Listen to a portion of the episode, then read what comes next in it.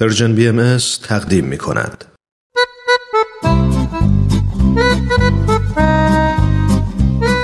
گفتگوی 98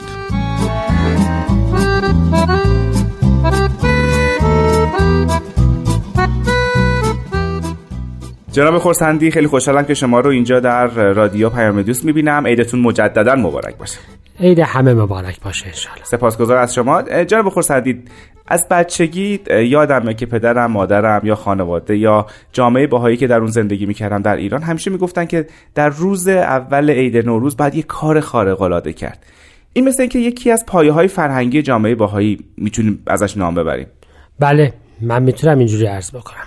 حضرت عبدالبها که خودشون در روز اظهار امر حضرت باب متولد شدند به معنی ثمره این ظهور تازه هستند. بیاناتشون توضیحی رو میفرمند میفرمند اصلا نوروز در ایران به این جهت ایجاد شد که ایرانیان پس از هرج و مرج و مصیبت های فراوان توانستند در این روز متحد بشن و رسما این اتحاد و ایجاد قومیت و ملیت خودش رو جشن بگیرند. پس نوروز بنیانش بر اساس یک واقعی خاص بود بله. حالا برای اینکه عید مبارک باشد و عید همیشه در افراد با خوشی به یاد بمانند و به این ترتیب گزند روزگار را از بین نبره باید که ملت و افراد و اقوام و حالا همه افراد هر کار خیلی خاص پرثمری رو که می‌خوان برای خودشان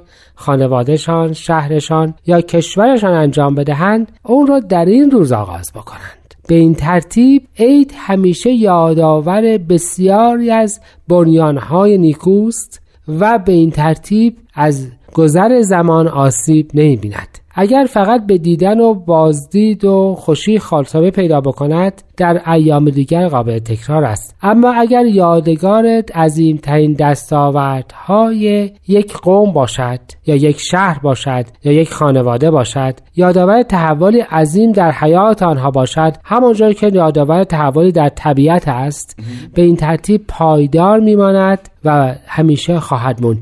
شاید رمز پایداری نوروز در میان ایرانیان با وجود گذشتن هزاران سال و چیرگی اقوام مختلف و تقویم های مختلف و اعیاد بسیار متنوع دیگر این باشد که بنیان این اید بر واقعی عظیم و بخش گذاشته شده است. پس به این ترتیب این کار خارق العاده و اون مطلب می‌تواند بنیان هر چیزی باشد که منفعت عمومی در آن باشد و همه مردم از آن استفاده کنند مثل اتحادی که بنیان ایران را گذاشت. خب جناب خورسندید می‌خوام یه مثال بزنین در دیانت باهایی که بگیم که در روز نوروز مثلا فلان کار بسیار مهم انجام شده که در تا ابدالآباد میمونه این جریان شما در خاطر همین. بسیار خب شما بنای یاد بود یا مقام حضرت اعلی مقام حضرت باب که باغهای حول آن قشنگترین باغهای جهان به یه معنا هست